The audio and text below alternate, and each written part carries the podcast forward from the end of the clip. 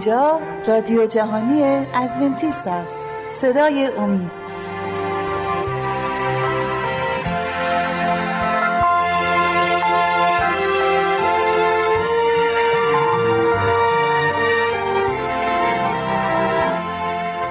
عرض سلام داریم خدمت شما بینندگان و شنوندگان عزیز و ارجمند. با یکی دیگه از برنامه صدای امید در خدمتتون هستیم. امروز هم همونطور که می‌بینید برادر شهباز در کنارم هستن و با همکاری یکدیگر برنامه امروز رو تقدیم حضورتون می‌کنیم. سلام. شهباز امروز میخواییم در ارتباط با رساله پولس رسول به قلاتیان صحبت بکنیم. کتاب قلاتیان یا این رساله اهمیت ویژه‌ای داره. یکی از اولین رساله هایی هست که بعد از مسیح نوشته شده. و این رساله همونطور که از نامش پیداست رساله پولس هست پولس رسول. مارتین لوتر هم که در حقیقت اون نهزت پروتستان رو بنا کرد علاقه زیادی به این کتاب یعنی رساله خلاتیان رو از خودش نشون می‌داد و میگه این رساله منه. یا میشه گفت تأثیر فراوانی از این رساله گرفته. پس اهمیت این بسیار زیاد هست. خب بعدها جان وسلی هم در انگلستان همینطور اون رو دنبال می‌کنه. نظر تو چه هست؟ خوب یه تعدادی از این آیات رو بخونیم و توضیحات تو رو بشنویم. البته. خب، از اول شروع بکنیم و پولس رسول از آیه یک. پولس فصل یک آیه یک. پولس رسول نه از جانب انسان و نه به وسیله انسان بلکه به عیسی مسیح و خدای پدر که او را از مردگان برخیزانید و همه برادرانی که با من می باشند به کلیساهای غلاطیه. فیض و سلامتی از جانب خدای پدر و خداوند ما عیسی مسیح با شما باد. که خود را بله. ببخشید اینجا من مهمه. من فکر می‌کنم که یه, یه یک بر حال می‌خوام اینجا چیزی بگم درباره همین چیزی که الان پالم پولس میگه. میگه که من رسول عیسی مسیح هستم. خیلی شک دارن که پولس نه بین گروه های مسیحی ولی بین گروه های غیر مسیحی به پولس شک دارن. میگن که پولس رسول خوبی نبود. باعث شد که پیام اصلی انجیل عوض بشه اینا که واقعا درست نیست این حرف. و من فکر می‌کنم یکی از نویسنده های کتاب مقدس که خیلی نوشته و خیلی نوشته هاش مهمه نجوه پولسه.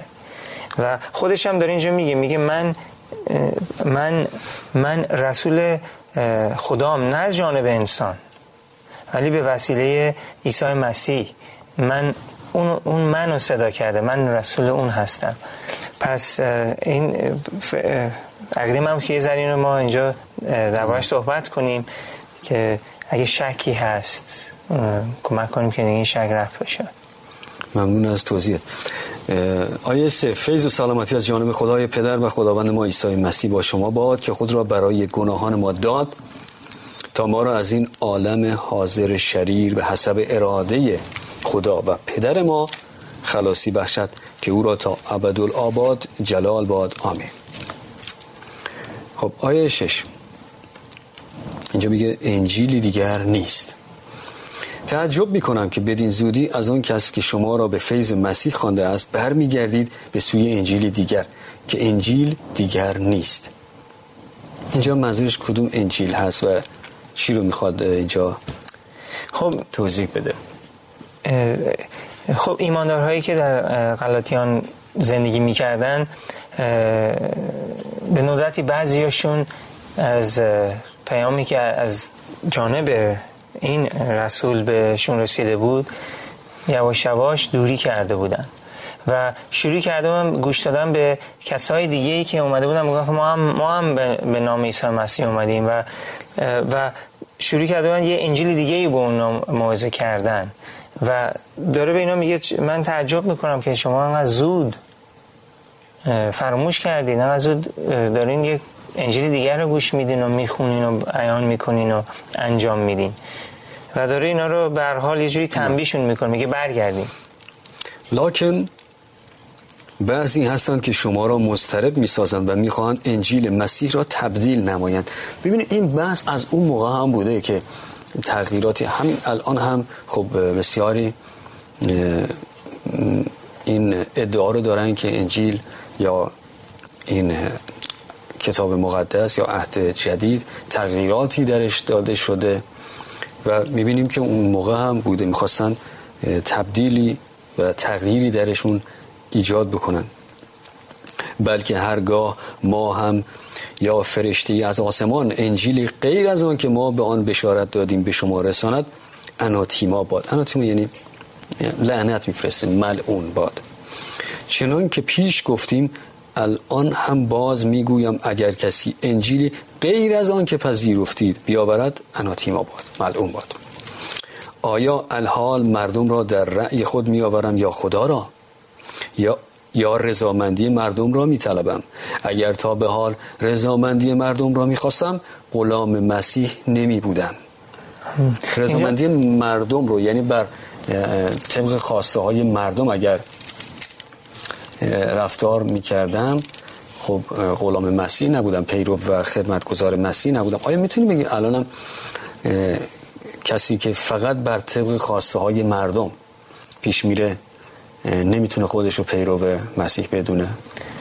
من فکر می‌کنم نه. اگه ما بخوایم پس فقط پیرو مسیح باید هر آنچه که کلام مسیح است اون رو پیروی بکنه و هر آنچه که او خواسته و اراده او رو دنبال بکنه. نه اینکه حالا ممکنه در این بین الان من و شما هم همینطور پیش اومده برای خود من بسیار که من خودم رو خادم مسیح می‌دونم.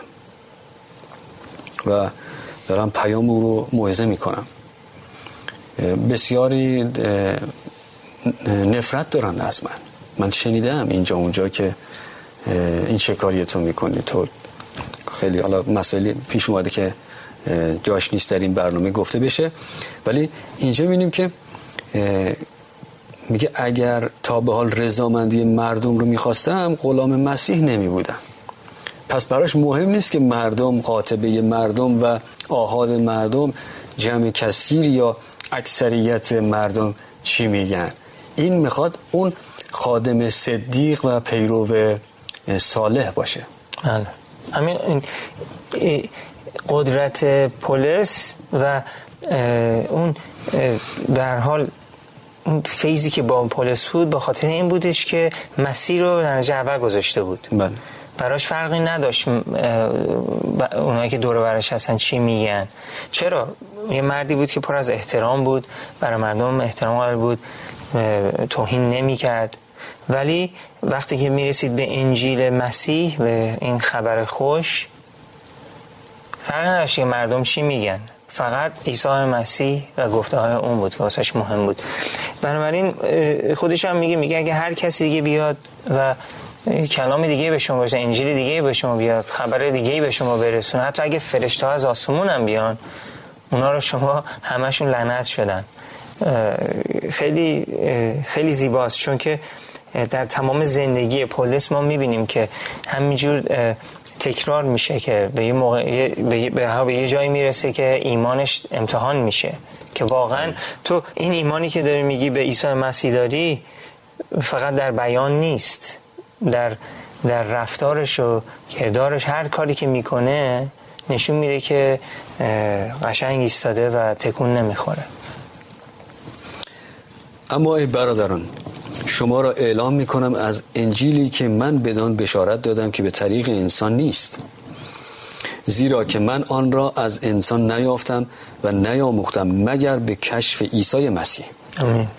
آیه 13 زیرا سرگذشت سابق مرا در دین یهود شنیده اید که بر کلیسای خدا بی نهایت جفا می و آن را ویران می ساختم اینجا لطفا یه توضیح بده که بینندگان و شنوندگان تا حدودی آشنایی پیدا بکنن که پلیس که بود نام سابقش چه بود و به چه شغلی مشغول بود و چه شد که از پیروان مسیح شد. خب پلیس در جوانیش در مدرسه رؤسای بر حال قوم یهود. بود و شده بود از یکی از معلمین یه فرسی خودش بود که متعصب, متعصب بود و سختم بر علیه کلیسای عیسی مسیح کوشش تلاش می‌کرد که نابودش کنه.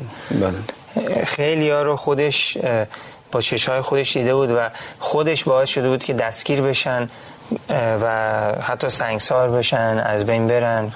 خودش به حال سنگ رو پرد نکرده بود ولی اونجا ایستاده بود و اجازه داده بود. بله. دشمن کلیسای عیسی مسیح بود تا اینکه یک روزی عیسی مسیح خودشو بهش نشون میده. میگه پولس چرا تو انقدر منو داری شکنجه میدی؟ من تو رو انتخاب کردم که کلام منو بیان کنیم عیسی مسیح محبتش رو نگاه کن. به دشمنش داره میگه من تو رو انتخاب کردم. من تو رو دوست دارم. و به حال اونجا توبه می‌کنه و از اون بعد زندگیش عوض میشه و بعد میشه یکی از بزرگترین رسولای عیسی مسیح. بله. خودش هم اشاره داره که چقدر به کلیسای خدا جفا کرده.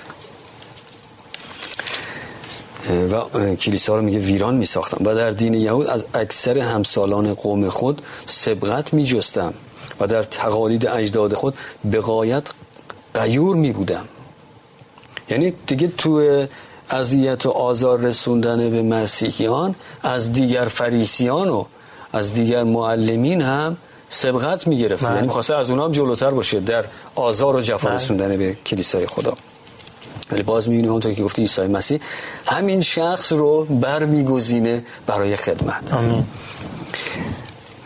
اما چون خدا که مرا از شکم مادرم برگزید و به فیض خود مرا خواند رضا بدین داد. که پسر خود را در من آشکار سازد تا در میان امتها بدو بشارت دهم. در آن وقت با جسم و خون مشورت نکردم. و به اورشلیم هم نزد آنانی که قبل از من رسول بودن نرفتم بلکه به عرب شدم و باز به دمشق مراجعت کردم. خب سه سال پلیس در عربستان خودش میره اونجا و بر نمیگرده به اورشلیم. تو اون سه سال اونجا خود عیسی مسیح از طریق روح القدس تعلیمش میده که که بشه آمادش می‌کنه برای برها مدرسهش بوده. اونجا بعد بله. می‌رفته از نو یاد می‌گرفته که بره عیسی مسیح رو خدمت کنه. آیه 18 پس بعد از سه سال برای ملاقات پتروس به اورشلیم رفتم و پانزده روز با وی به سر بردم. اما از سایر رسولان جز یعقوب برادر خداوند را ندیدم.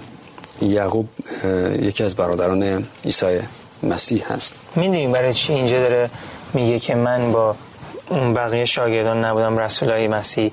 داره می‌خواد, می‌خواد به اینا نشون بده به هر کی داره می‌خونه هر کی ایمان میاره که درسی که من یاد گرفتم از جانب خدا بود نه از جانب رسولان. رسولان هستن احترام برشون قائلم ولی خدا بود که معلم من بود. گوش بدید به حرفای من. منظورش اینه. اینو داره می‌خواد این پیامو داره به ما می‌رسه بله.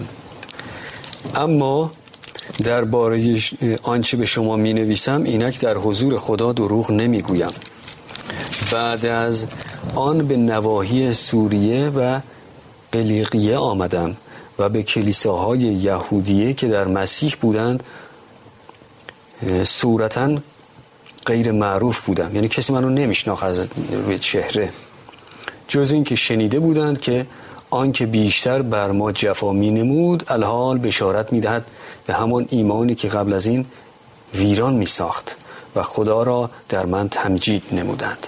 آمین. آمین. بینیم که خدا از راه های واقعا شگفتانگیز و راه های گوناگونی با انسان هایی که خلق کرده ارتباط برقرار می‌کنه. یه وقت از طریق موسا هست.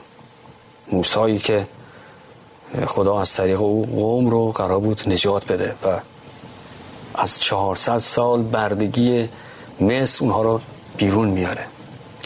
یه وقت از طریق نبی دیگهش مثل اشیا با مردم سخن میگه. از طریق دانیال از طریق داوود داوود پادشاه سلیمان.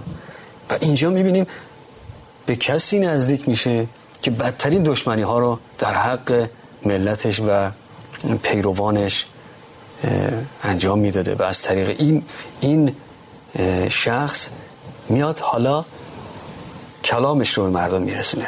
و این مردم در این آیه می‌بینیم که با اینکه این شخص رو ندیده بودن پلیس رو از نزدیک ندیده بودن ولی شنیده بودن. خدا از طرف کسی با ما می‌خواد صحبت بگه و پیامش رو برسونه که بیشترین جفا رو به ما انجام داده. و این خودش این شهادت بزرگیه. این شهادت واقعا کاریه. بر دل می نشینه بله. و می‌بینیم که خدا رو در من تمجید نمودند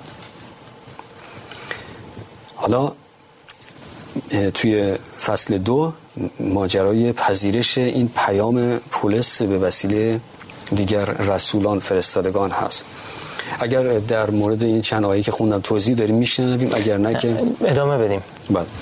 پس بعد از 14 سال با برنابا باز به اورشلیم رفتم و تیتوس را همراه خود بردم. این برنابا همون شخصی که ما در فارسی بهش باراباس هم میگیم. ولی به الهام رفتم و انجیلی را که در میان امتها بدان موعظه می‌کنم به ایشان عرضه داشتم. اما در خلوت به معتبرترین به معتبرین ببخشید مبادا عبس بدوم یا دویده باشم. لیکن تیتوس نیست که همراه من و یونانی بود مجبور نشد که مختوم شود و این به سبب برادران کذبه بود که ایشان را خفیه درآوردند و خفیه در آمدند تا آزادی ما را که در مسیح عیسی داریم جاسوسی کنند و تا ما را به بندگی درآوردند که ایشان را یک ساعت هم به اطاعت در این امر تابع نشدیم تا راستی انجیل در شما ثابت ماند. این این آزادی که اینجا نام می‌بره همون آزادی که در مسیح هست. خب قبل از اینکه مسیح بیاد یهودیان همه نیاز بود که زیر احکام و شریعت موسی باشن. بعد مسیح که اومد گفت من احکام رو برای شما نگه میدارم من احکام رو به عمل میرسونم. شما در آزادی زندگی کنید. نه اینکه بریم گناه بکنیم و دست به هر کاری بزنیم. نه. ولی روح شما میده و ما در قدرت عیسی مسیح هستیم و دیگه نیاز نیست. سعی کنیم که احکام رو با با سرسختی و فشار دندون بخوایم احکام رو نگه داریم. ولی خداوند به ما روحش میده که ما بتونیم در آزادی احکامش نگه داریم. این بله. این اگر ممکنی توضیح مختصری در ارتباط با این شخص یعنی برنامه بده این شخص هم خودش یک انجیلی داره. درسته؟ تو بگی که این چگونه این انجیل رو نوشت؟ الان هم می‌دونم برخی هستند که اون انجیل رو مطالعه کردن. و ممکنه بپرسن که چرا انجیل این شخص در این کتاب مقدس گنجانده نشده؟ منظورت باراباسه؟ بله. خب باراباس به حال دوست خیلی نزدیکی با پولس بود و سالها با همدیگه اینا کوشش و تلاش کردن کار می‌کردن. بعد باراباس به یه موقعیتی رسیدن که اون و پولس با از همدیگه جدا شدن. پلیس به یه طرف رفت باراباس به یه طرف رفت. بعد باراباس هم شروع کرد برای خودش بر حال کار کردن و دیگه خودش چیزهایی نوشت و اینا که تفاوت داره. ولی می‌بینیم که چیزهایی که باراباس نوشته در کتاب مقدس نیست. بله. جزوی از که نوشته های تو کتاب مقدس نیست. ولی هر چی که پولس نوشته برها چیزایی خیلی مهم بود همه تو انجیل مقدس هست امروز. بله. ما بهش دسترسی داریم. که ایشان را یک ساعت هم به اطاعت در این امر تابع نشدیم تا راستی انجیل در شما ثابت ماند. آیه شش. اما از آنانی که معتبرند که چیزی می باشند هرچه بودند مرا تفاوتی نیست خدا بر صورت انسان نگاه نمی کند. زیرا آنانی که معتبرند به من هیچ نف نرسانیدند بلکه به خلاف آن چون دیدند که بشارت نامختونان به من سپرده شد چنان که بشارت مختونان به پتروس. این توضیح بده چرا این بشارت به نامختونان به پولس سپرده میشه و مختونان به پتروس. خب بخاطر اینا کیا هستن؟ خب پتروس یکی از اولین رسولای عیسی مسیح و واقعا یکی از مهمترین رسول عیسی مسیح هست که بله. کلامو اونو خدا انتخاب کرده بود که کلامو این خبر انجیل رو به یهودیان برسونه. کار مخصوص, کار مخصوص اون این بودش که با یهودیان سر کله بزن اونا رو به حقیقت عیسی مسیح بیاره. پولیس رو خدا انتخاب کرده بودش که به اونا که یونانی بودن یا یا یهودی از از قوم یهودی نبودن کلامو به اونا برسونه. و پلیس به خاطر اینکه خیلی دانشش زیاد بود و حتی خب از مدرسه های دینی اومده بود برای این کار مفید بود. چون که وقتی می‌رفت با اونایی که از غیر یهودی بودن با اونا می‌خواست به اونا می‌خواست درس بده خیلی اونا تحصیل کرده بودن. از دانشگاه های دنیایی بودن و, بله. و می‌تونست با اونا هم با اونا هم می‌تونست کلام درس بده. ولی پتروس یه ماهیگیر بود. مدرسه چنان چنان نرفته بود. بله. می‌تونست بخونه و بنویسه ولی دانشگاه نرفته بود. تحصیل بالا نداشت. فرقشون این بود. بله. زیرا او که آیه هشت. زیرا او که برای رسالت مختونان در پتروس عمل کرد در من هم برای امت ها عمل کرد. پس چون یعقوب و کیفا و یوحنا که معتبر به ارکان بودند آن فیضی را که به من عطا شده بود دیدند. دست رفاقت به من و برنابا دادند تا ما به سوی امتها برویم چنان که ایشان به سوی مختونان. جز که فقرا را یاد بداریم و خود نیز قیور بکردن این کار بودم. میگه فقرا رو به یاد بیاریم. یکی از مهمترین جزویات کار اونایی که خدا رو دارن خدمت می‌کنن اینه که به فقرا رو به یاد بیارن. ما نمی‌تونیم کارمون رو انجام بدیم ولی به فقیرایی که میان پیش ما بیم از ما دور بشید. ما کار خیلی مهمی داریم. نمی‌تونیم به شما برسیم به نیازهای شما. ما بایستی به فقرا برسیم. پس کار رسولون فقط موعظه کردن نبود. خدمت در تمام امور زندگی فقرا هم بود برای نیازهای دیگر اونها رو هم البته نیازهای روحی اونها و که کلام باشه تامین می‌کردن به اونها بشارت می‌دادن ولی نیازهای دیگه اونها رو هم تامین می‌کردن. لاقل سعی بر این بود که این کار بکنن. الان در بسیار از کلیسای ادونتیست من کشیش ها یا شبان هایی رو می‌بینم. با تحصیلات بسیار بالا. که در حد دکترا پی اچ دی دارن دکترای تیالوژی دارن می‌بینم که در کنار اون موعظه‌ای که انجام میدن به کار باغبانی مشغول هستند. شاید یک بار دیگر هم این رو گفتم. مثلا چند سال پیش موقعی که من تازه از ایران اومده بودم. خب می‌دونید که در ایران زمانی که شما شخصی می‌دونید که دکترا داره یا تحصیلات دانشگاهی داره. احترام خاصی براشون قائل هستی. من قرار بود از یک آپارتمان خیلی کوچیک که زندگی می‌کردم به آپارتمان بزرگتر یا خانه بزرگتری نقل مکان بکنم و پول زیادی هم نداشتم که شرکت های حمل و نقل رو بخوام که برام این کار رو انجام بدن.